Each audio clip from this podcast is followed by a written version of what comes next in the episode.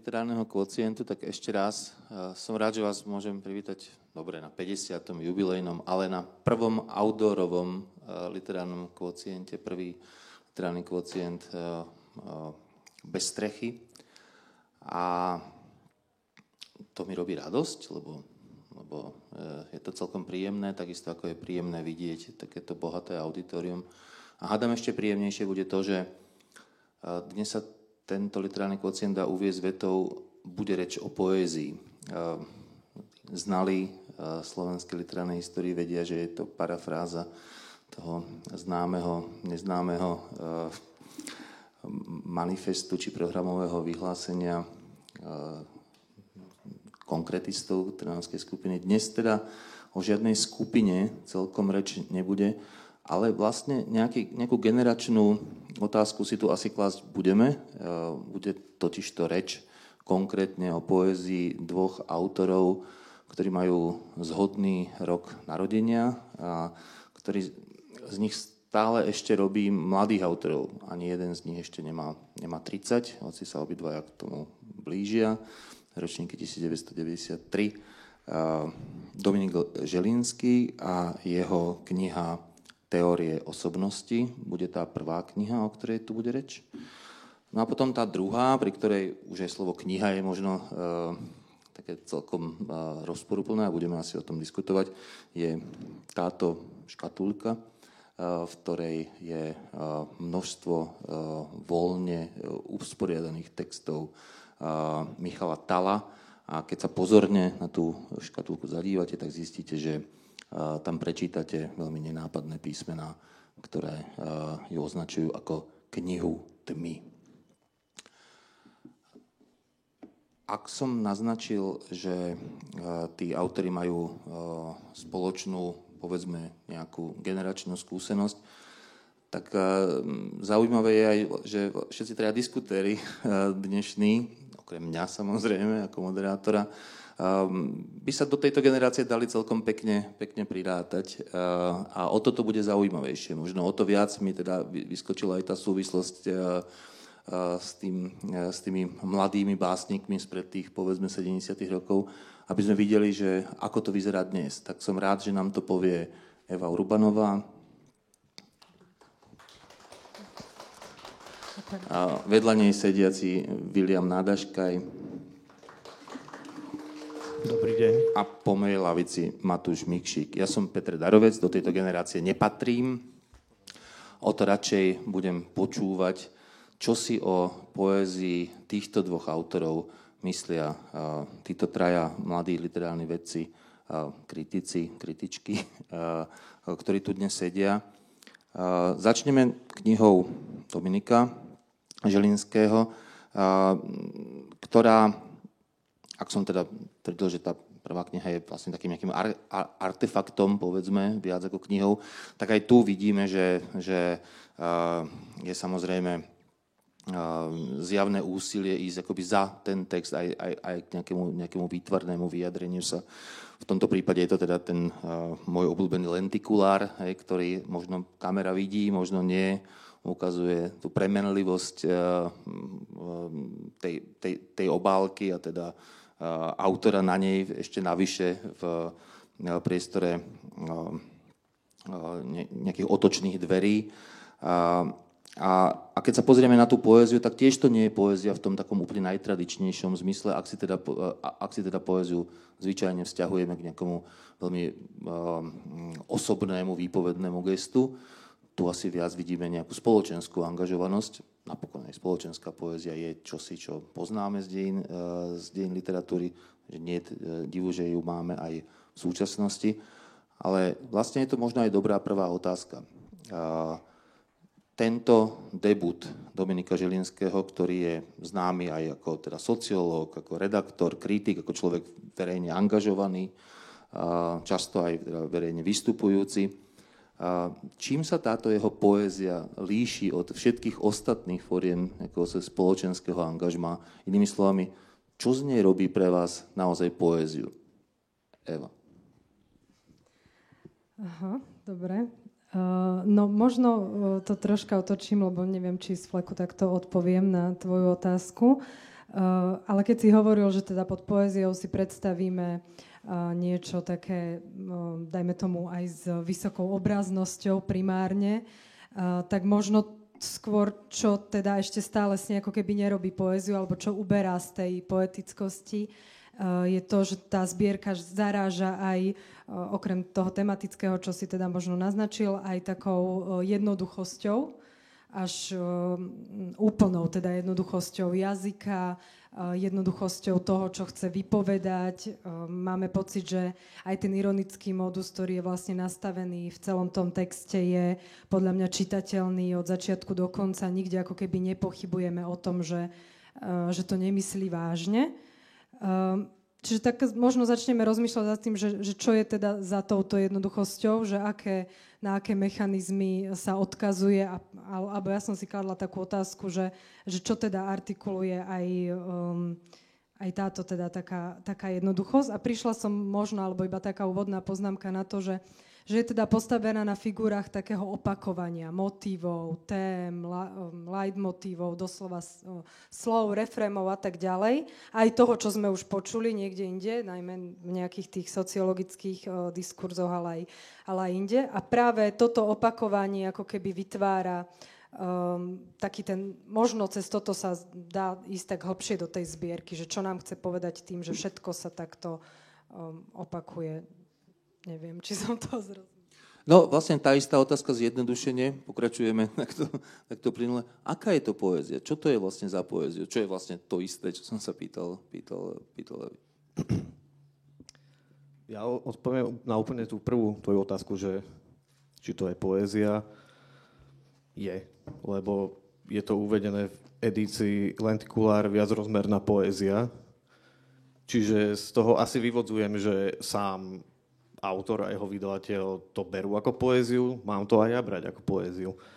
Je to aj vo veršoch navyše. A navyše, áno, je to vo veršoch. Nemuselo to byť vo veršoch a je to, to, to znie ako taká insitná odpoveď, ale je to skrátka signál, že tu sa ideme baviť o poézii. Um, či to je niečím iná poézia, tak um, asi, asi áno. Nie som, možno nie sme, idem hovoriť za seba, nie sme asi zvyknutí nielen súčasne, ale vôbec celkovo slovenskej poézii na takú mieru nejakej lakonickosti a takého až nezaujatia o tom, o čom autor píše. Ale novinka to nie je. Vedel by som tu teraz nejako vyťahnuť nejakých autorov, ktorí takto písali aj pred rokom 1989, ale o tom, o tom sa asi ešte budeme baviť. Iba naznačím, že poézia to je, ale zároveň sú to pre mňa aj uh, iné žánrové formy, ktoré podľa mňa hraničia s aforizmami či glosami a nemyslím to teraz ani hanlivo, ani pochválne. Matúš, tá istá otázka do prvého kola. Um, súhlasím s tým, čo Vilo povedal, že to je to kalerovské, že, že poézia je to, čo považujeme za poéziu a má to všetky tie znaky, ktoré vlastne uh, by mala e, básnická zbierka mať. Ehm, s tou angažovanosťou e, samozrejme sú aj iné príklady a teda samozrejme aj po roku 89, aj pred rokom 89 e, má to, má to iné podoby tá angažovanosť. Ehm, takže poézia to je, je to možno niečo iné. Ja teraz po, po odpovediach pred, predošlých rozmýšľam nad tým, že, že prečo mňa to až tak ako keby neoslovuje ako poézia. A možno, že je to vlastne, že to by som, to by som možno hneď na začiatku trochu vytkol tej zbierke, je, je istá extenzívnosť. Um, dali by sa tie... Napriek tej, tej lakonickosti máš pocit, že je extenzívna, nie? Áno, dali by sa tie... Eh, lebo tak, ako Eva povedala, to opakovanie, je to, je to otázka toho, že kedy to je ešte produktívne a originálne a kedy to začína byť monotónne a kedy tie, tie témy a motívy, ktoré sa vracajú, tak už prestávajú byť nejakým spôsobom Ehm, zmyslovo nabité, alebo teda, že samozrejme aj v tom, že, že zmyslov, v tej zmyslovej vyprázdnenosti môže byť zmysel, ale to si myslím, že nie je úplne prípad tejto zbierky. A, a aby som to uzaveral, tak dospel som k tomu, že uh, je to možno tým, že tie diskurzy, ktoré sa tu pertraktujú, tak uh, v drvej väčšine prípadov, najčastejšie ich vnímame práve mimo poézie a vnímame ich v nejakom verejnom priestore.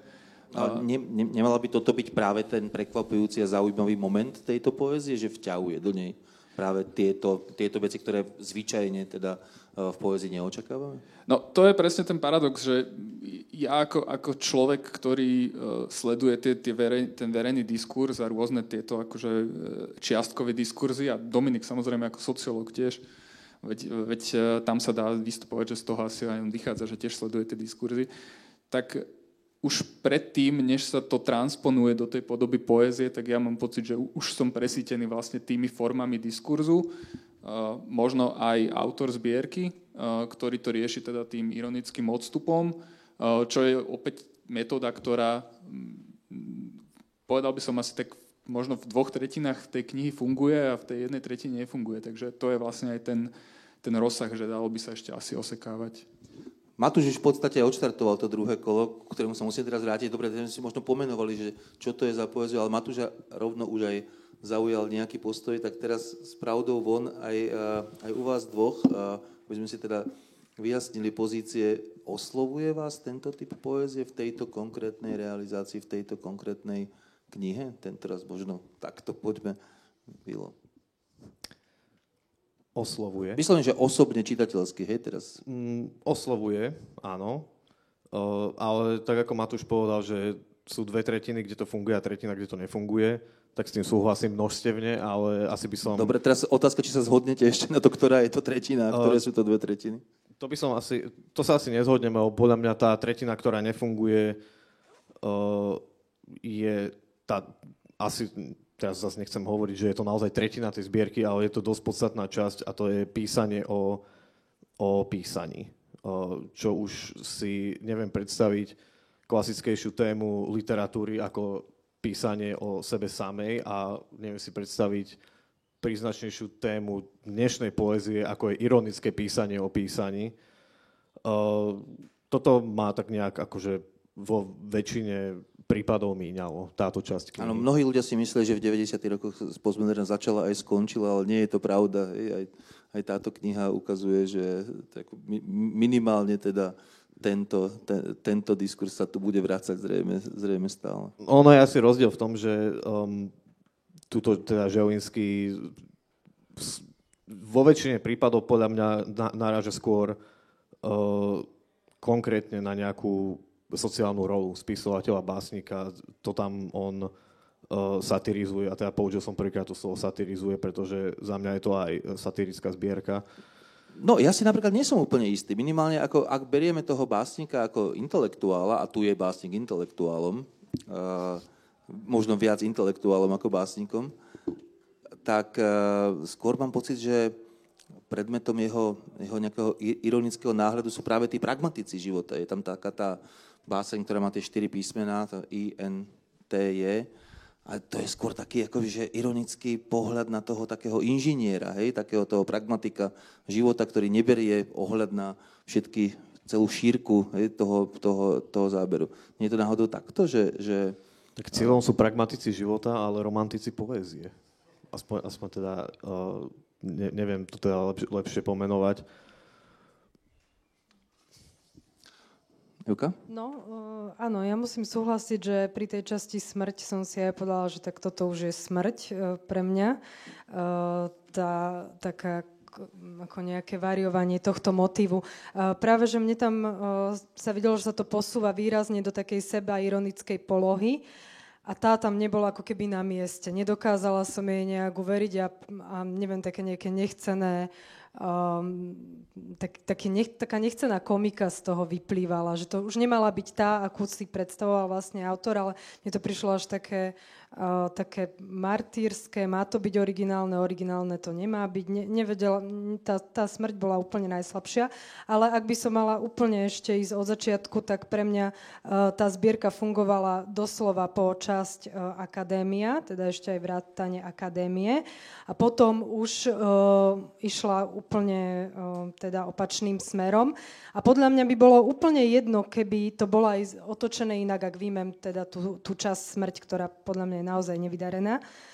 lebo to, čo podal Matúš, tam skorej ani tak nejde. On je teda šikovný aj štilista, aj tie vtipy sú podľa mňa dobré, ja som sa uh, bavila, lenže uh, tá miera vlastne násytenosti toho čitateľa po istom tej časti upadne. Že ono, aj keby začal, ja neviem, použitými telami, tak by som možno teraz to isté povedala niekde v polovici tej knihy skončila, že, že už dosť. Lebo neviem to teraz podať, čítala som ju lineárne. Áno, možno keby som ju čítala od konca, tak si poviem zase, že už o, ten mužský kruh, nie, to už ma nebaví a poviem možno to isté, čo...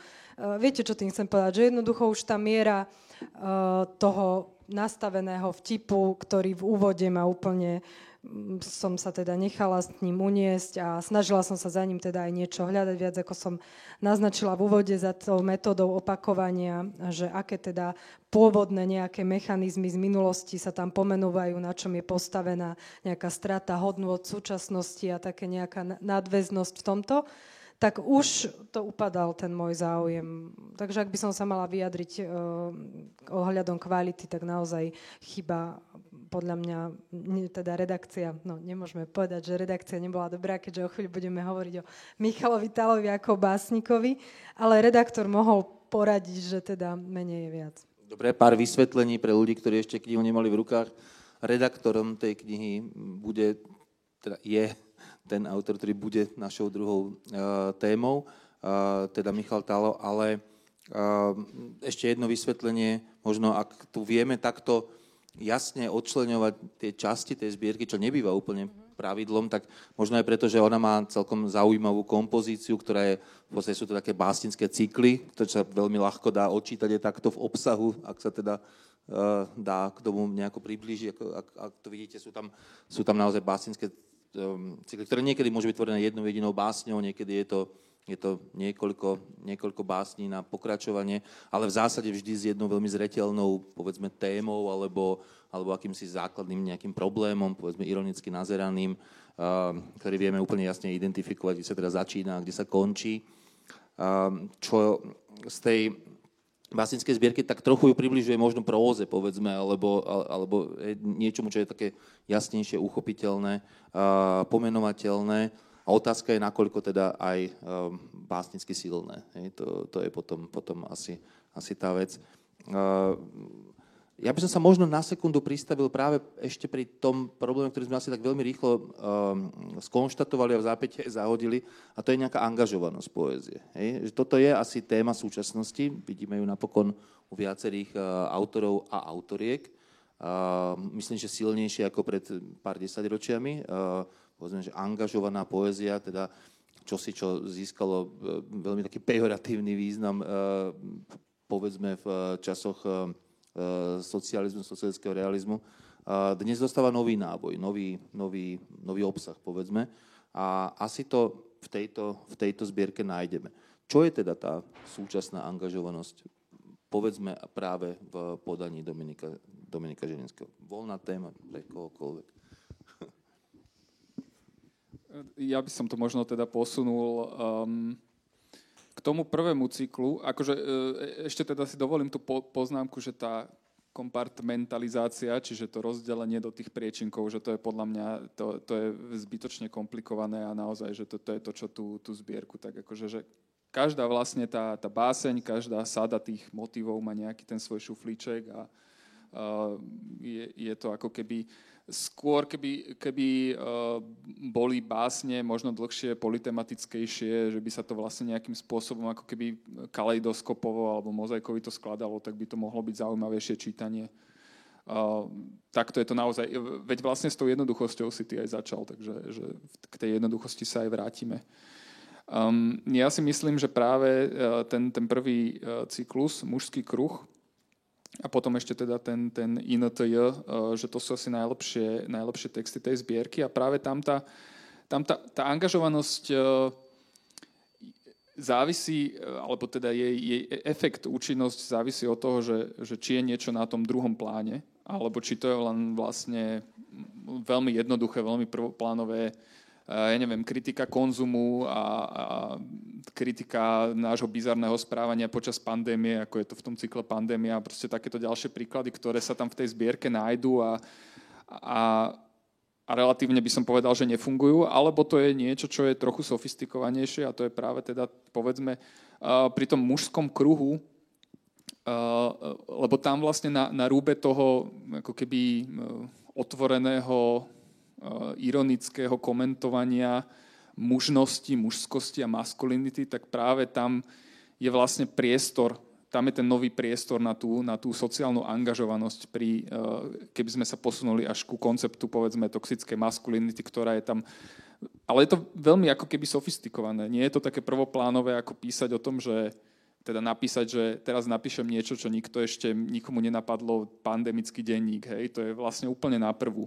Ale túto práve vlastne ako keby vyhmatávať tie, Eh, tie, tie pasáže, v ktorých je kritizovaná vlastne tá, tá toxická maskulinita alebo tá naša spoločenská alebo spoločná predstava o tom, čo je mužné, čo je maskulínne, tak eh, tam sa mi zdá, že, že v tom vlastne aj s tým citom sociológa vlastne, že, že Dominik Želinský je asi najsilnejší. Dobre. Sofistikovaná angažovanosť podľa vás u Želinského?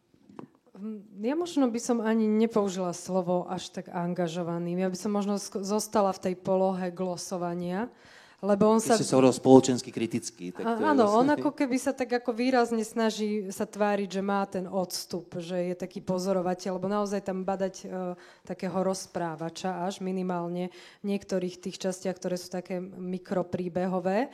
Uh, takže ako keby taká snaha zaujať taký nezaujateľný, uh, teda byť taký nezaujateľný pozorovateľ, nezaujatý pozorovateľ, pardon, ale napriek tomu za tým výberom tém vnímame, že tam postoj je, čiže no, implicitne... Prepač, tam... že ti toto skáču, aby to bolo také živšie, ale vlastne slovo angažovanosť má v sebe opak nezaujatosti, nie? Angažovanosť je to, keď som zaujatý naopak, keď chcem niečo pretvárať, keď dokonca chcem používať uh, tú literatúru, napokon to je modernistický koncept angažovanosti, je práve to, toto, nie? že literatúrou meniť svet. Takže ako to vlastne je? Je no, nezaujatý, či je naopak naopak za, zaujatý? Je nestranícky či stranícky? No, ja mám pocit, že tam vytvára tú ilúziu, že on nebude takouto angažovanosťou, uh, ako, neviem, poviem to jednoducho prvoplánovou, ale že nastaví si ako keby takú tú masku toho iba toho glosátora, že jednoducho teraz iba tieto témy mi prišli pod ruku, preto by naozaj bolo funkčnejšie, keby tak nejak sa zlievali dokopy bez toho delenia, ako povedal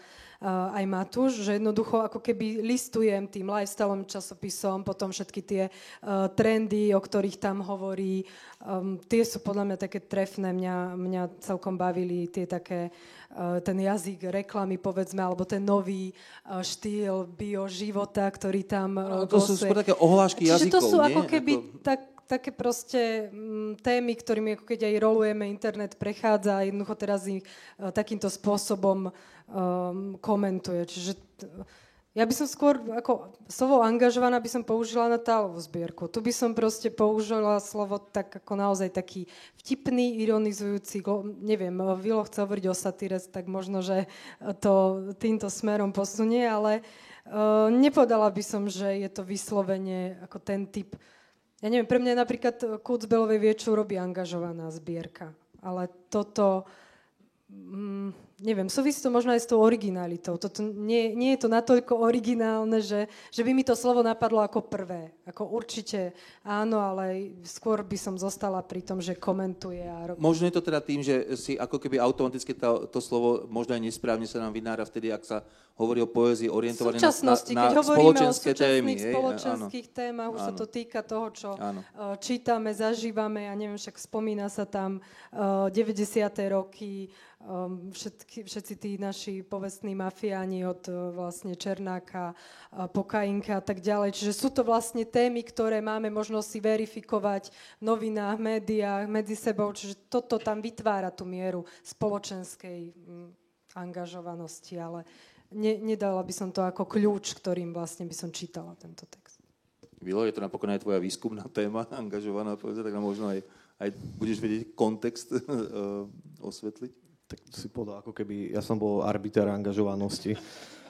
Uh, čo, no nie som, ale keby som mal povedať, tak mm, veľmi po, pocitovo by som povedal, že ani jedného z nich dvoch, ani Tala, ani Želinského by som nenazval angažovanými z rôznych dôvodov a Želinského asi, asi preto, čo povedala Eva, len ja to poviem inak. Uh, v prvom rade asi by som nehovoril o celej knihe, lebo predsa sú tam cykly, sú tam básne, ktoré sú podľa mňa rôzneho razenia. Väčšinu zbierky by som asi nazval takou, ako Eva povedala, no, ono to vyznie, keď básnika nazveme glosátorom, tak trošku hanlivo, ale ja si teraz no, tak trošku dopomôžem uh, mimo literárnym uh, faktom. A síce, že asi pred pol rokom som moderoval diskusiu s Dominikom Želinským a na, myslím, že to bola otázka, že uh, niečo zmysle, ako píše poéziu, alebo čo pre neho znamená poézia, skrátka taká nejaká otázka. Tak povedal, že vlastne on on si veľmi nemyslí, ak si teraz nechcem ťahať uh, úplne, nechcem si vymýšľať, ale ak si dobre pamätám, povedal, že uh, on neplánoval písať poéziu a ten tvar, ktorý mu vyšiel, je poézia bez toho, aby sa nad tým nejako, nejako extra zamyslel. Teraz, ak, ak to bude niekto pozerať zo záznamu a vie ma usvedčiť, že klamem, tak nech to spraví, ale takto si to cca pamätám. Uh, a je to vlastne pravda. Na mňa tie básne pôsobia presne takým dojmom, že oni teraz sú uh, v edícii Lentikulár viac rozmerná poézia, ale keby sa trošku tá kniha upravila, trošku tie texty upravili, tak to nemuselo vôbec byť poézia a nemus, nemo, ani tam na to nebolo treba veľa roboty. Na mňa teda skôr tieto texty, keď už to mám povedať nejako priamejšie, tak pôsobia naozaj ako také glosy lomeno aforizmy a sú spoločensky angažované asi tak, ako, ako keby som aforizmy Tomáša Janovica nazval spoločensky angažovanými, alebo uh, poéziu Jana Štrasera, keby som nazval spoločensky angažovanými, čo teraz toho Štrasera sem ťahám zámerne, pretože jeho mi to tak nejak pripomína najviac jeho tvorbu. Um, prípadne ešte, ak mám ešte jedno meno vyťahnuť, tak uh, istého básnika menom František Lipka, ktorý napísal asi v 80. neviem koľkom zbierku Orfeus na bicykli, ktorá uh, je prekvapivo podobná Želinského zbierke. Ja by som ju odporúčil už čisto zo záujmu. To si už jeden z posledných, ktorý si spomenul zrejme na Františka Lipku, teda minimálne toto je e, výdobytok dnešného kvocientu, že to zaznelo toto meno.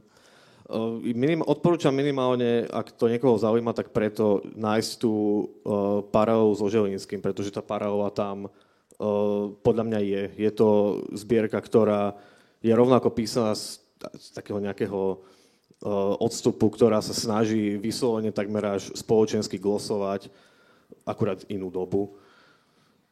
Keď už sme pri tých menách, mne ešte jedno meno uh, na, na mysli ktoré sa tu spomínalo na jednom z predchádzajúcich literárnych kvocientov, a to je Nora Rúžičková. Ako, uh, jej zbierka súčasnosti mi pripadala, že v niečom je podobná tiež tie také tie ohlášky jazykov, samozrejme tam je tých jazykov veľa viac, nielen jazyk súčasnosti, ale tam to ide, tam to ide aj do minulosti. A tam som tomu rozumel, tam sa naozaj, že v, tak sa vlastne kontextom stáva z tých textových segmentov poézia, a, a je to poézia mm, nespochybniteľná, aspoň pre mňa teda, na rozdiel od možno tejto, kde akoby tie kontexty sa, ne, sa neutvorili. Možno to je možno pre mňa, pre mňa táto, táto akoby podstatná, podstatný rozdiel medzi tými dvoma zbierkami. Ehm, no, mňa práve, práve preto ma uh, zaujíma tá, tá téma maskulinity. To je, myslím si, že to, čo je vlastne aj by som povedal asi originálne teda v, v poézii súčasnej. Keď sme hovorili o Ružičkovej, ona vlastne od, od tých debutových zbierok to robí teda z tej, z tej pozície, že rozpráva vlastne o ženskosti alebo o, o, tom, ako spoločnosť vníma ženy. Uh, a tu sa vlastne zasa tá, tá, tá maskulinita, ten, celý ten prvý cyklus je taký ten, taký, taký keby ohlas na uh, povedzme diskurs okolo, ja neviem, Jordana Petersona a všetkých týchto vlastne e, mladých mužov, ktorí sa tak akože posúvajú doprava.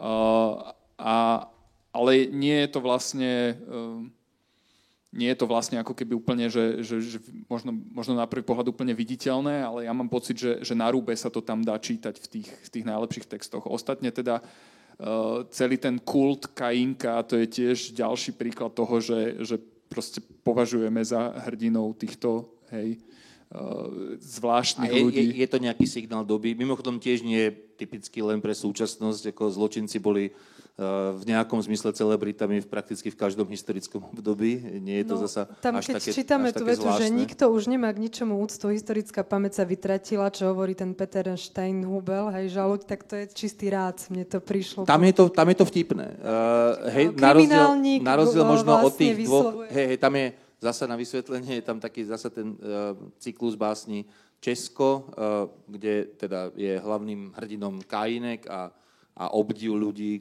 k nemu a, a to, ako sa stáva tou celebritou. Potom teda Slovensko, kde je to také nejaká futurologická štúdia, že to isté sa môže stať u nás s Černákom, až ho pustia e, niekedy.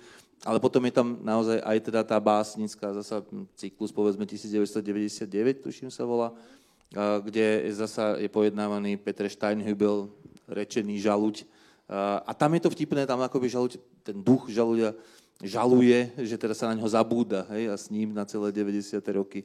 A ako je to možné. Hej? Ehm, tam, to, to, to mi prípada aspoň posunuté tam to aj si. pekne splýva s, to, s tou napríklad témou, čo, čo sa ani nezdá, napríklad toho lifestyle, že tá taká zvrátenosť tej doby, že tam mohol vlastne vytvoriť úplne nové ako keby kontexty, keby uh, to postavil inak vedľa seba tieto dve časti, najmä napríklad k sebe tie také pseudo uh, skills, ktoré nadobudneme za týždeň, dva, hej, ako sa hovorí, alebo jeden týždeň v roku, uh, tak tiež presne takéto hodnotové kritéria, ktoré to nízke krížené, teda to vysoké pokorené tým nízkym, tak eh, mohlo to nadobudnúť úplne iný dialog, keby to vedľa seba posunul. Ale presne, keď tam čítame ešte, ja som si tu aj uh, vypísala tie jeho vety, že um, že k husárským kúskom z 90. rokov už nemá nikto úctu.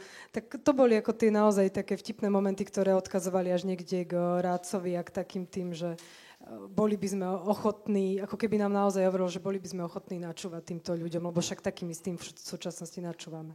Ja sa k tejto básni chcem ešte vrátiť, lebo zdá sa mi, že tam pre mňa tam bol najzaujímavejší okamih celej tej knihy, ale vidím, že Matúš má už mikrofón pripravený, poď. Ja mám už aj citát pripravený dokonca. Z tej poslednej časti uh, použité tela, teda chlapec v rezidenčnej štvrti Monterey sedí na úzkom obrubníku a znudene udiera s výškami veverice o betón. Pozerám sa na neho a myslím na to, že takto som teda dopadol ako autor sentimentálnej reflexívnej poézie. Um, hej, tak tie posledné dva verše ako autor sentimentálnej reflexívnej poézie. Uh, to je pre mňa moment, v ktorom Želinsky teda otvára otázku, že že ako písať vôbec o svete uh, a on používa teda ten ironický odstup, ale mám pocit, že, že cez to všetko mu nejakým spôsobom ako keby záleží na tom, ako vyzerá svet a práve v tom čítam tu jeho sociálnu angažovanosť, že napriek tomu, že takto sa aj, aj seba ironicky skomentuje, uh, tak uh, predsa len vlastne ho to v konečnom dôsledku trápi, aspoň teda niektoré tie veci a, a keď za, tou, za tou maskou toho, uh, tej irónie vlastne prečítame túto, nechcem povedať úplne, že patetickú, ale akože tú, tú vážnu polohu, tak e, vtedy vlastne si myslím, že to je to, že, že na tom rúbe sa dá čítať vlastne tá, ten diskurs o, o maskulinite a o tom, že čo vlastne, aká, aká je tá dynamika vzťahu jednotlivca a spoločnosti, hlavne v prípade teda tých bielých heterosexuálnych mužov. Uh, no a ja ešte by som sa predsa vrátil k tej básni 1999, trochu uh, súvisí to určite s tým, uh, s, tým s tou seba iróniou, povedzme, uh, ale zároveň je to aj pre mňa také, ja som vlastne odmietal uveriť, že môže existovať básnická zbierka, kde naozaj ten lirický subjekt akoby seba tak, tak upozadí, že až tam nebude. Že, že naozaj tam bude len tá, len tá spoločnosť, tak nie je to tak. Samozrejme, že je tam miesto, kde, kde prebliskuje, čo, prebleskuje čosi ako osobná spomienka. Je to práve v tej básni 1999, kde je taký verš e, o tom, ako ten duch toho, toho Steinhubela putuje po Ružinove, lebo tak ho zastrelili tam pri tých mraziarniach, pri dnešnom Rozadole sa to volá, tuším, tá veľká stavba. A, a teda tam celkom vtipne hovorí, že ten duch nesmie opustiť mestskú štvrť, v ktorej teda bol, bol, bol zabitý. Takže putuje akoby cez tie steny a ešte tam je cez našu obývačku. Hej?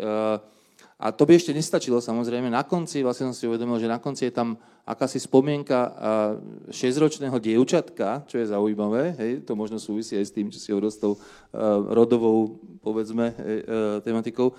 A keď si uvedomíme, autor mal vtedy naozaj 6 rokov, hej, je to ročník 93 a toto je 1999, hej, takže naozaj, keď teda Steinhübla zastrelili zrejme, teda nepamätám si, ale asi to je 1999, pretože vtedy asi zastrelili Steinhübla a, a, a, a končia sa tie, tie 90. roky, tak teda akoby toto je tá spomienka. Pri, pri, samozrejme, že zasa spoločensky veľmi, veľmi zvláštna, akože je to spomienka 6-ročného na 90. roky. A myslím, že to je skôr súčasná spomienka na tie, také tie, tie divoké 90. ako ich dnes vnímame zasa skôr spoločensky ako osobne. Neverím, že 6-ročné dieťa vnímalo teda 90. roky ako divoké. Hej? No, ja som teda nemal 6, mal som koľko, 11, ale ja mám v hlave toho Dudského práve. Tie, tie fotografie, ktoré boli v tých večerných správach, ako tam on leží teda v tej, v tej kaluži krvi a, a akože je to asi, asi naozaj e, aj komentár k tomu, ako sú tie 90. roky vlastne s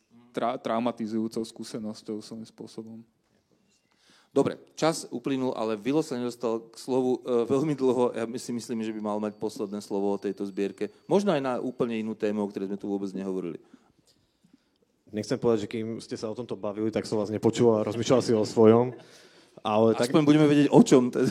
Ale tak nejak mi išlo hlavou, že ako tu odznelo, že vlastne tá zbierka sa tak nejak láme v tom, že je rozdelená na tie cykly, ktoré sú miestami fakt až že po jednej básni. Tak rozmýšľal som, že ale nejaký, áno, je toho priveľa, s tým súhlasím, že tam mohla byť aj ráznejšia ruka pri škrtaní tých textov, teda ich vyhadzovaní konkrétne, ale že nejaká, nejaká téma tam, keď už by ma niekto teda priložil mi zbraň k hlave, keď už tematicky. A chcel, aby som mu povedal, že aká je teda téma tejto zbierky, tak podľa mňa jednotiacím motívom všetkej tej, opäť to poviem, satíry, uh, je vlastne kultu dokonalosti. Vždy tam ide o nejaké, uh, o nejakú skrátka, sociálnu, sociálnu rolu, ktorá sa viaže k, k dokonalosti. Aj vlastne, keď tam máme toho, toho Kajinka a Černáka, tiež je to vlastne síce satiricky, ale vlastne bra- sú brány takmer ako nejakí nadľudia. Uh, to, uh, kniha sa vlastne aj volá teórie osobnosti, niekoľkokrát sa tam naráža na tie rôzne teórie toho, aký...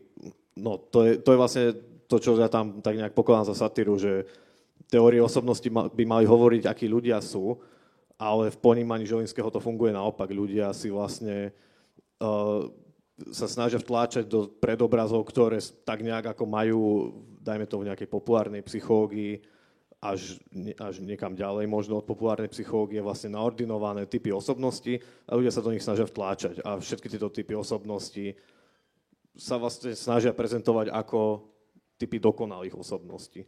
Takže ja by som, toto je za mňa uzavretie.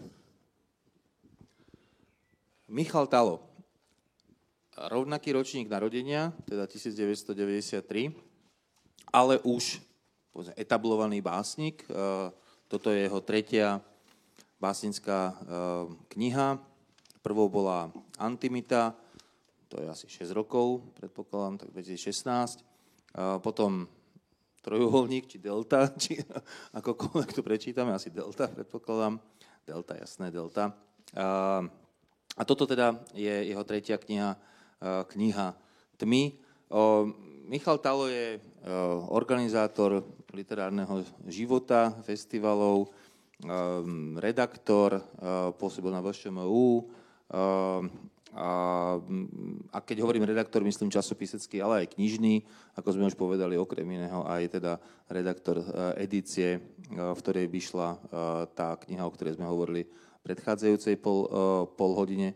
A, a s tou minulou knihou ešte možno povedzme, že spája tú knihu Talovu aj e, to, že majú, že sú na, sú na nich podpísané rovnaké grafické dizajnerky, teda Teresa Maco a Aurelia Garová, čo je zaujímavé aj preto, že teda už sme tu spomenuli, že zároveň sú to povedzme, že nejaké výtvarné artefakty, nielen knihy. Tuto vidíme teda úplne jasne, ja tu takto vyložím to, čo, ob, e, to, čo e, som našiel v tej svojej škatulke, predpokladám, že kolegovia našli to isté, hoci sme, sa, si to hovorili, že tak trochu inak sú, inak sú dizajnované, a, ale to asi súvisí s tou takou poloručnou prácou, ktorú asi bolo treba odviesť pri takto uh, atypickom formáte kníh. Takže nájdeme tu čosi takéto, hej, čo je teda niečo ako báseň, básne v próze, ale sú tam samozrejme aj úplne inak zalomené, zalomené texty. Uh, a, a teda tá časť uh, uh, sa volá zrod. Hej.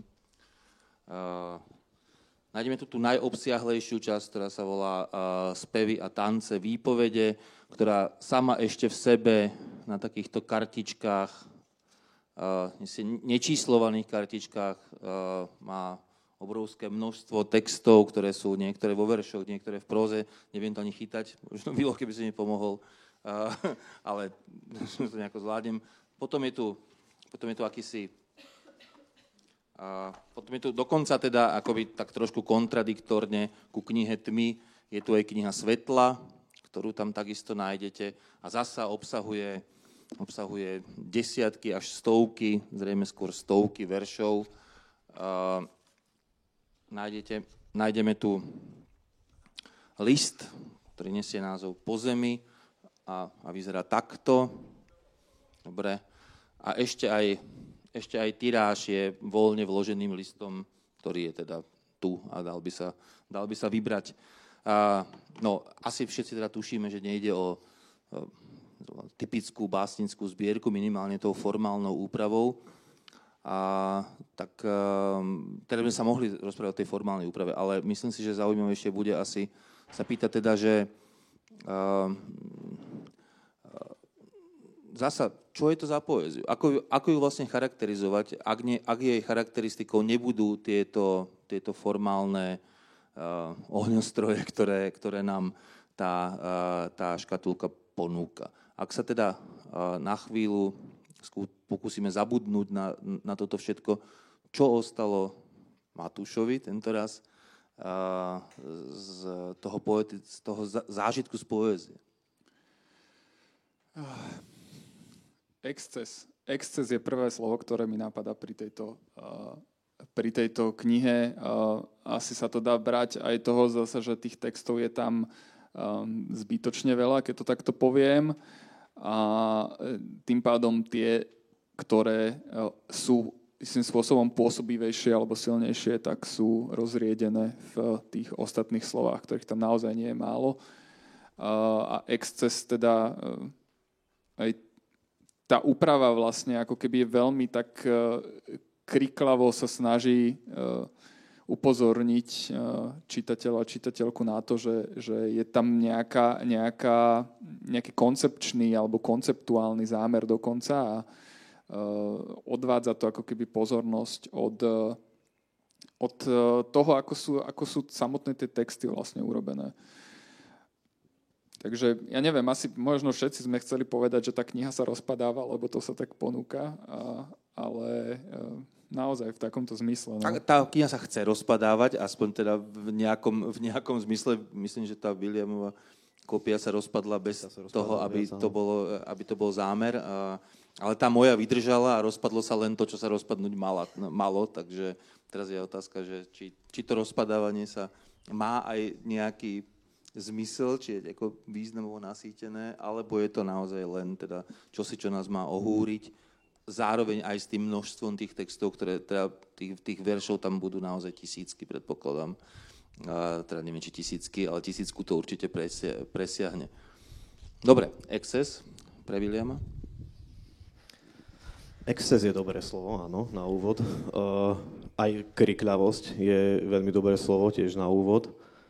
Uh, ja mám normálne problém, lebo ja sa úplne sotožňujem s tým, čo povedal Matúš, takže neviem, čo... Židia zánik sveta. Už sa to, už sa to rozpadá, no.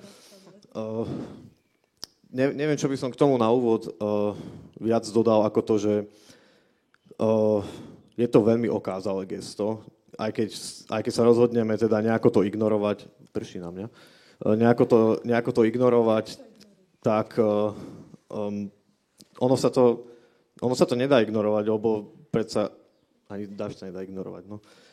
nedá sa to ignorovať, lebo sme zvyknutí na to, že čítame teda knihu. A keď dostanem toto ako knihu, tak už teda aj som sa potešil, lebo to predsa vyzerá inak, že čo, čo sa bude diať. Uh, ale ja som z toho vlastne celkom sklamaný, lebo nejak akože možnosti toho, čo tam, čo všeli, čo mohla tá krabička vlastne ponúknuť, táto krabička tmy, tak uh, to je možno môj osobný problém. Na mojej sklamanie sú tam naozaj iba texty. Eva? Ja zase chvála Bohu, že sú tam iba texty. Ja osobne uh, nemám rada, uh, mám problém s takými interaktívnymi knihami, kde, sa, kde, box, to, nie, kde neprídem na to, ako sa to má použiť a cítim sa ako totálne hlúpa.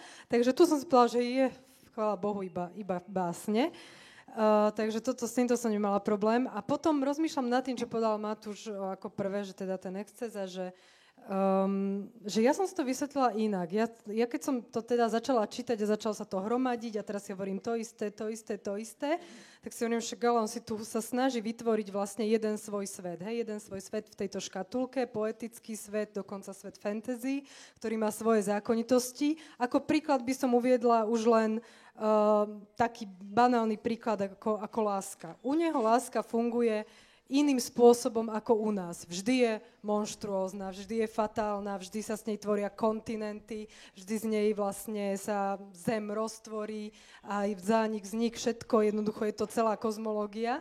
Uh, a takto funguje v jeho svete. Ale aby som uverila, že naozaj toto nie je patetické gesto, ako napríklad v Delte, kde mohol niekto tvrdiť, že je to patetické, lebo aj tam bola láska taká, tak na to potrebujem veľmi veľa vedieť o tom svete. Ja si myslím, že ako čítala som to štyrikrát, o tom svete som sa podľa mňa dozvedela už veľmi veľa a začínam chápať nejako jeho mechanizmy, že asi ako funguje, čas je tam iný, um, ak teda toto je výsledok niečoho, tak mi to hovorí, že sme zlyhali, že pre mňa je to napríklad kniha o zlyhaní. Toto je výsledok, čítam teda výsledky nejakého nejakej správy o svete a hovorí mi, že sme zlíhali ako, ako svet, alebo nejaký iný svet, o ktorý tu opisuje, teda zlíhal. Takže ja si myslím, že mm, nechcem úplne povedať, že, uh, že sa to dá týmto ospravedlniť, ale ja som čítala to množstvo v tomto kontexte, že potrebuje si vytvoriť celý proste ten svoj fantazijný svet natoľko, aby vlastne čitateľ dokázal pochopiť jeho, jeho nejaké mechanizmy. Takže nevnímala som to ako nie, niečo navyše. To ja by som mu to množstvo tiež odpustil, napokon veď odpustili sme to Joyceovi, odpustili sme to Tolkienovi uh, a, a, a prečo by sme to nemali odpustiť Talovi? V tomto asi by problém, aspoň pre mňa nebol. Um, nechcem ťa chytať za slovička, ale predsa povedal si, že, že si si musel nejako ospravedlniť to, že teda, alebo že odvodniť to, že tá kniha nie je patetická. Ja si myslím, že patetická je a dokonca aj chce byť pátos samo o sebe nie je akoby v tom nejakou zmysle, negatívnou že, hodnotou. že teda s tou negatívnou hodnotou, tak som to chápem, samozrejme chápem, lebo, myslela, tak, že...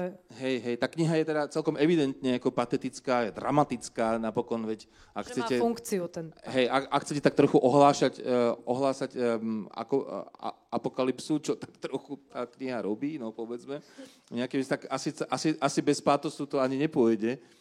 Uh, apokalypsa sa ťažko ohlasuje iróniou alebo nejakým nadhľadom alebo nejakým veselým gestom.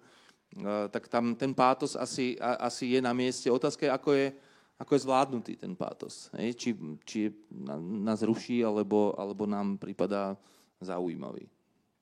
Matúš. Ja si myslím, že uh, je to v poriadku.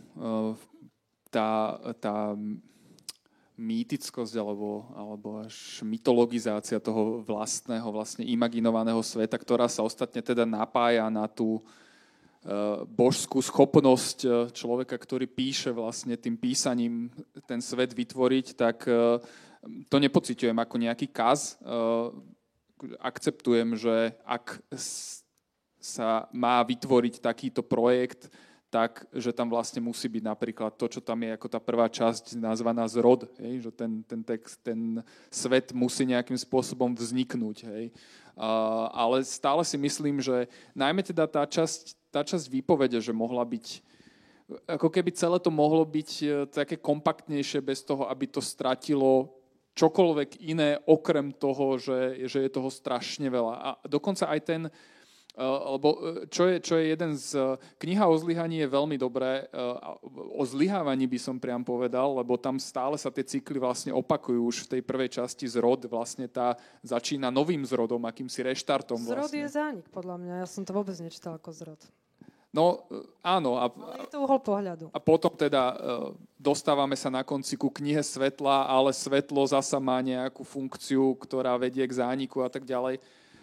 Takže ako to, ten svet sa dal ale vykreovať tak, aby bol kompaktnejšie a, a dokonca to, čo je jeden z tých dôležitých princípov v tej najobsiahlejšej časti podľa mňa je to, že tá viachlasnosť, tá polifónia sa mení na kakofóniu a vzniká z toho taká ako keby taká babylonská metež jazykov. Ale aj to je asi úmysel. Hej? Teraz je, nehovorím o tom, či to má tú pôsobivosť, ale že to je úmysel, to asi to je, Áno, áno, to je úmysel. Pôsobivé to je a bolo by to pôsobivejšie aj v kompaktnejšej forme. Hej? To je to, čo ja... Lebo aj, aj tak by tam bol, bola istá úroveň toho excesu zachovaná, ktorá je dôležitá preto, aby to fungovalo tak, ako to má fungovať. Um, ale čo, čo je veľa, to je veľa, ako sa hovorí. Ak teda chceš k, te, k tomu, povedzme, tomu pátosu, ale aj teda celkovo tomu tónu, um, tomu, ako je to napísané. Ako... Teraz, keď si, keď si Matúš a Eva teda vymenili to, že zroda zánik, že te, ako Eva povedala, že ona to čítala zrod ako zánik, tak uh, vlastne mi úplne naplno došlo, že čo je to, čo ma na tej knihe tak irituje. Uh, exces je teda jedno slovo pre to, ak mám byť konkrétnejší, čo sa týka nejakej nálady, dajme tomu, tak to je taká, taká čudná hysterickosť, pretože keď uh, predstavujem si to, ako keď... Uh, ale zasa nepatrí to k ohlasovaniu apokalipsy? Áno, ale uh, na jednej strane, to, čo povedal Eva, že teda zrod je zánik, teda v tej knihe je celkom zreteľné, že áno, sú tam, sú tam cykly, proste svet je, svet je nejakým spôsobom cyklický, niečo zaniká, niečo vzniká. Uh, potom sa pýtam, uh, prečo až takáto neúmerná panika, keď niečo vzniká a niečo zaniká. Akože možno je to len taká nejaká moja logika, ale um, v tej knihe sa neohlasuje vlastne uh, totálny koniec sveta, ohlasuje sa, ohlasuje sa nejaká zmena, ohlasuje sa nejaká cyklická zmena. A na to, že to je cyklická zmena, teda, že niečo strieda niečo, mi to príde úplne, no, mne to prišlo naozaj, že Uh, že tak to býva proste, no. Takže no, čo toho... čita, čitateľsky nezvládnutelné v tom zmysle, že skrátka je to naozaj ako keby som sa ja snažil prijať nejakú informáciu, ale dotyčný, ktorý mi tú informáciu sa mi snaží zdeliť, tak ju do mňa kontinuálne 3 hodiny v kuse kričí na 100 decibelov a ja už vlastne neviem, že či tú informáciu brať vážne, ako ju vlastne zobrať a či ju chcem vôbec zobrať. Čiže tak som mal nejak akože veľkou okľukou povedal to, čo má tu, že menej je niekedy viac. Ale zase absolútne príjmam, že táto kniha je či už to poviem negatívne alebo pozitívne, je to jedno veľké gesto a to gesto by nefungovalo, keby nebolo excesívne.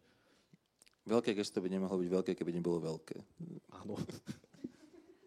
Ja sa vrátim k tomu... Nesúhlasíš uh, s niečím? Teda. S niečím. Vrátim sa k tomu uh, termínu kozmológia, lebo ono to, naozaj už ste tu Babylon spomínali, je to taká imitácia, ja neviem, Enuma, Eliš, hej, tie babylonské uh, mýty o stvorení sveta a je tu presne taká, takomto, takom duchu tom negatívnom, hej, že je to taká tá krvavá, roztrhnú sa tela z nich vzniknú moria a tak ďalej. Jedno božstvo nahradí druhé, ale nie teda, nepopustia si to miesto nejak príjemne, ale musia sa vyvraždiť. A tu ako keby z toho vzťahu, ktorý nadvezujú tie rôzne entity, čiže to fyzično je tam vždy také potrebné, to som tam čítal ako kľúč k tomu vzniku, hej, ale to fyzično je takéto že naozaj musia z toho vednúť tie stromy a tak, a tak ďalej.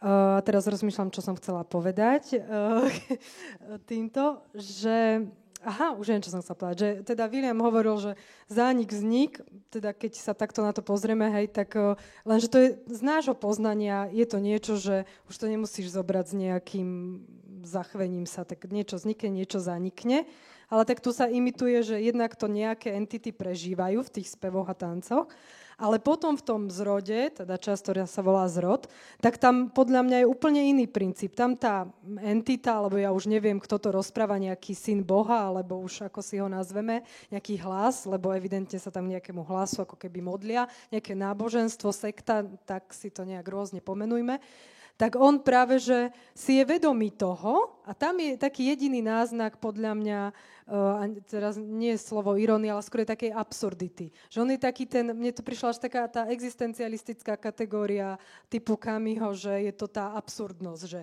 ja viem, že teraz uh, toto tu zanikne a zase sa vydám k tomu moru. Ale proste to, že to urobím, tak to je tá kategória absurdná, že v tom je tá moja sloboda. Rozhodnem sa to urobiť zase, aj keď viem, že to skončí, lebo som človek revoltujúci. Čiže tá absurdita tam je v tom, uh, či už čitateľ príjme ako niečo, čo na ňo učí a už to nechce počúvať, alebo, alebo jednoducho uverí tej absurdnosti žitia v takomto ponímaní, tak to už je na ňom, na nej.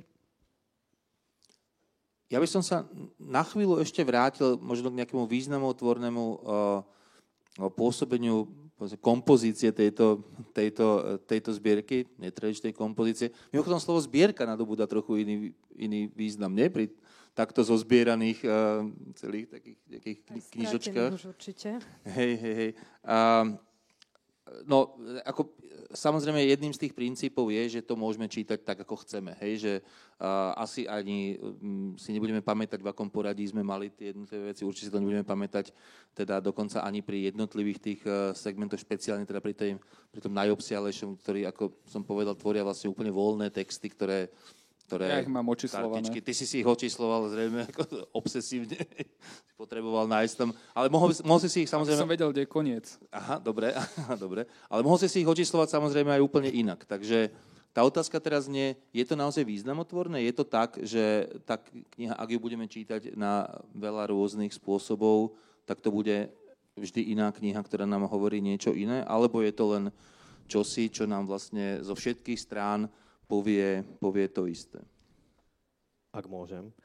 Uh, dočítal som sa v anotácii k tejto knihe, čo je mimochodom výborné čítanie samo o sebe. Uh, preto, ak mám ešte nejakú inú vec z tej anotácie na úvod vypichnúť, tak je to to, že táto kniha je údajne interaktívna detektívna práca.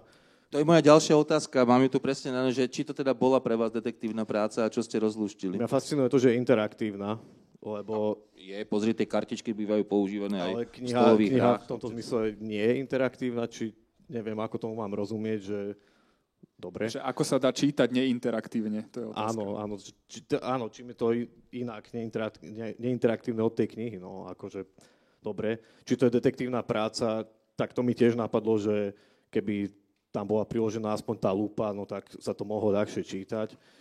Ale dobre, tieto vtipky si nechám bokom. Uh, Nenechal si ich bokom, ale dobre. Nechám si bokom ďalšie, lebo mohlo by ich byť viacej, ale dobre. Uh, v, tej anotácii som sa teda dočítal, že, že tie texty môžeme čítať ako chceme.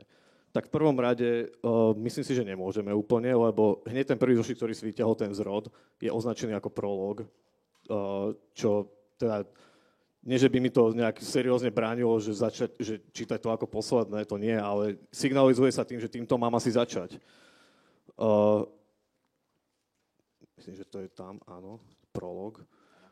Uh, čiže áno, toto je prvá vec, že je tam celkom jasný signál, čím začínať. Druhá vec je to, čo, ho, čo naznačil Matúš. Ak sa rozhodnem čítať to inak, tak vlastne uh, ono sa nič nestane. Ja si nemyslím, že budem mať nejaký zásadne iný zážitok z tej knihy aj keby som vyčerpal úplne všetky možné kombinácie čítania tej knihy, tak vlastne uh, neviem si predstaviť, čom by bol ten, ten zážitok, to, tá detektívna práca nejako iná. Uh, jedinú vec, ktorou ešte zamudrujem, uh, existuje uh, britský autor B.S. Johnson, ktorý napísal uh, prózu, ktorá sa volá Nešťastníci, ktorá je tiež vlastne prózou v takejto krabičke má, a je tiež rozdelená na zošitky alebo dokonca len papieriky. Je uvedená prvá a posl- prvý a posledný zošit, všetko medzi tým môže byť čítané voľne. Ale tuto má zmysel, pretože tá kniha imituje spomínanie. Podľa toho, ako si vyťahujeme jednotlivé lístky v úplne voľnom poradí, tak sa nám skladá vlastne príbeh spomínania človeka na svojho zosnulého kamaráta. Vždy sa nám vynárajú iné informácie, iné kontexty. Tuto, no, neviem, keby som si to tak ako Matúš označil číslami, asi to ostane rovnaké, keby som si to zopol, tak mám uh, knihu a asi nejak neprídem o nejaké iné možnosti čítania. Ako tam treba pripomenúť ani, že ani keby to just tak bolo, tak to nie je až také nové, hej, od chazarského slovníka až po slovenskej literatúre, čo je Vilikovského letný sneh, hej, ktorý ponúka minimálne dve celkom ako, jasne definované línie, línie čítania. Ale tá istá otázka... teda samozrejme, áno, presne tak. Nezabudli. Hej, samozrejme. Ale ešte raz tá istá otázka, možno, možno aj... Ja to ešte trocha otočím. Teraz si predstavte, že by tá kniha bola klasickou zbierkou, že ju teda čítame lineárne ani to by nefungovalo. Ako, tu nemám odpoveď na to, čo sa pýtal. Tiež som nemala pocit detektívnej práce, iba keď som fakt strátila na záhrade pár tých básní, aj tam asi zostali. A ja viem vtipky. Ale neviem, uh, si to predstaviť, že keby to bolo vz, ako zbierka, tak tiež to lineárne čítanie by podľa mňa uh, narúšalo jej koncept. Čiže nemám odpoveď, ale zároveň si myslím, že má to byť zbierka, ktorá nemá uh, pôsobiť proste, že sa má čítať lineárne. Nesúhlasím ani s tým zrodom, lebo musíš ho otvoriť, aby si si zistil, že je to prolog. Hovorí mi to zrod, ale prolog je až na prvej Ja som strane. ho mal na vrchu, neviem, ako či... No, neviem, a ja som ho ale... mal na vrchu teda Aha, v tej knižke. Tak, tak, tak som si to zapamätal. Ja, no. ja som, som ako prvé už... čítala list, lebo mi prišlo, že teda mi niečo prišlo. A. a že teda si chcem prečítať list. Týmto som začala. Možno, že ste mali začať listom a bola by to pre vás kvalitnejšia poézia. Ale otázka je, to znamená, že predsa len niečo robí možno... Ale mal to naskladané inak, akože v tej krabičke, či... Ja som to asi vysypala, no. Okay. Chcela som sa troška, no. Tak som čakala tú interaktivitu, tak som to vysypala, no. A tam na mňa vyskočil ten list. Uh, takže také tie dve, tie dve veci, ktoré, napríklad tie dve témy od tej osobnej drámy, o ktorej sme hovorili, po takú nadosobnú drámu, ktorú prežíva celý svet, alebo svety dokonca. Tak toto keby išlo lineárne, tak podľa mňa si to veľmi chcem deliť na tieto dve témy. Že tu je ten jedinec, ktorý zažíva, neviem, nejakú lásku uh, a tak ďalej. Tu je tá naša zem, možno chcem, to, chcem, aby mi ten text referoval na náš svet. Tak to sa toto nedeje. Ja ako tvrdím to, čo som povedala na začiatku, že mne ten text je autonómnym, možno ani nie mytologickým, ale skôr takým hybridným svetom, lebo ono to nie je postavené na binárnych opozíciách.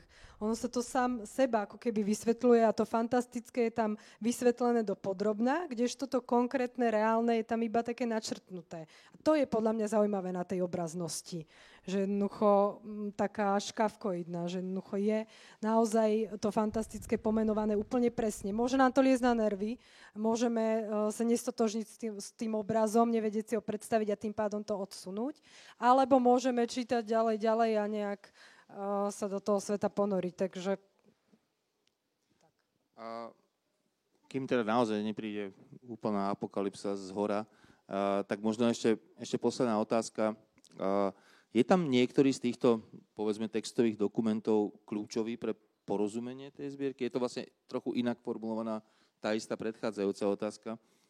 Pre mňa nie. Teda, hej, je, je, to, je, je, to, je to zároveň to, že akoby ani ten prolog pre mňa nie je teda nejakým kľúčom k tomu, e, k tomu, e, k tomu textu. Ale to neznamená, že vlastne nie sú vlastne kľúčom potom všetky ostatné texty. E, keď mi dáš pol hodinu, tak ja ho nájdem, ten text v tých kartičkách, aj keď ich mám očíslované, no tak by som to, mohol vedieť. Dobre, ale... tak si transformujeme tú otázku. Je tam niečo, čo si pamätáte, ako ten text, ktorý z tej, z tej zbierky bude, bude pre, vás, pre vás dôležitý, povedzme aj kľúčový?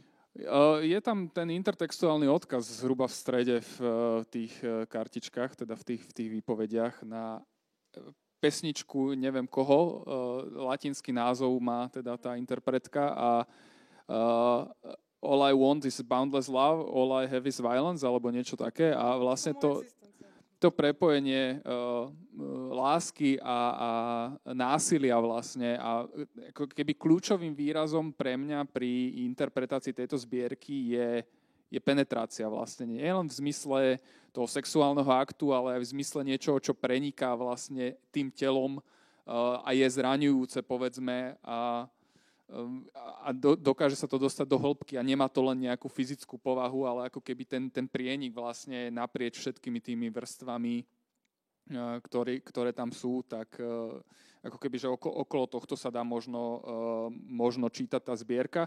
A druhý aspekt je taká tá bezrozmernosť vlastne.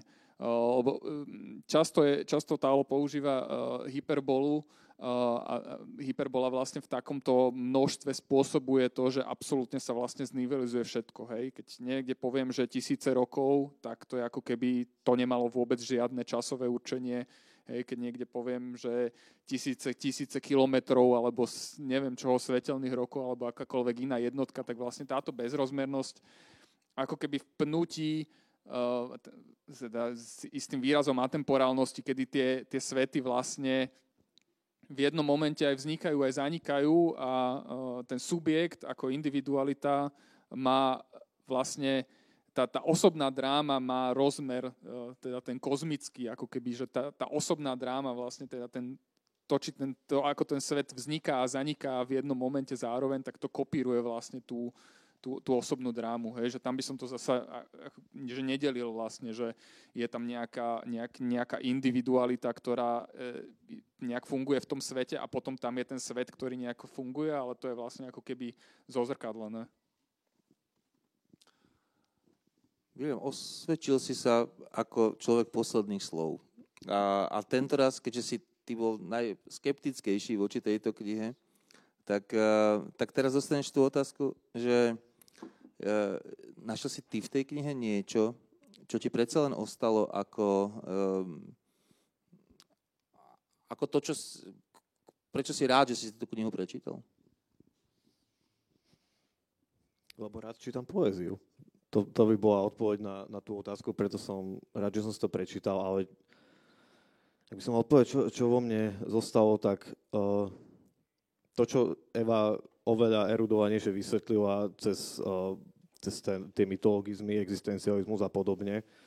Uh, to vo mne zostalo. Zároveň ale vo mne zostal pocit, že to bolo, uh, že toho bolo príliš, bolo to expanzívne a excentrické a aj uh, už ako sme to naznačili na začiatku, tá kniha samozrejme má dobré momenty, ale sú totálne utopené v hordách slov a textu, ktoré podľa mňa nie sú úplne uh, nie sú úplne kontrolované a je, čitateľ je tu podľa mňa vyslovene ponechaný na pospas, aby si už z toho niečo vyvodzoval.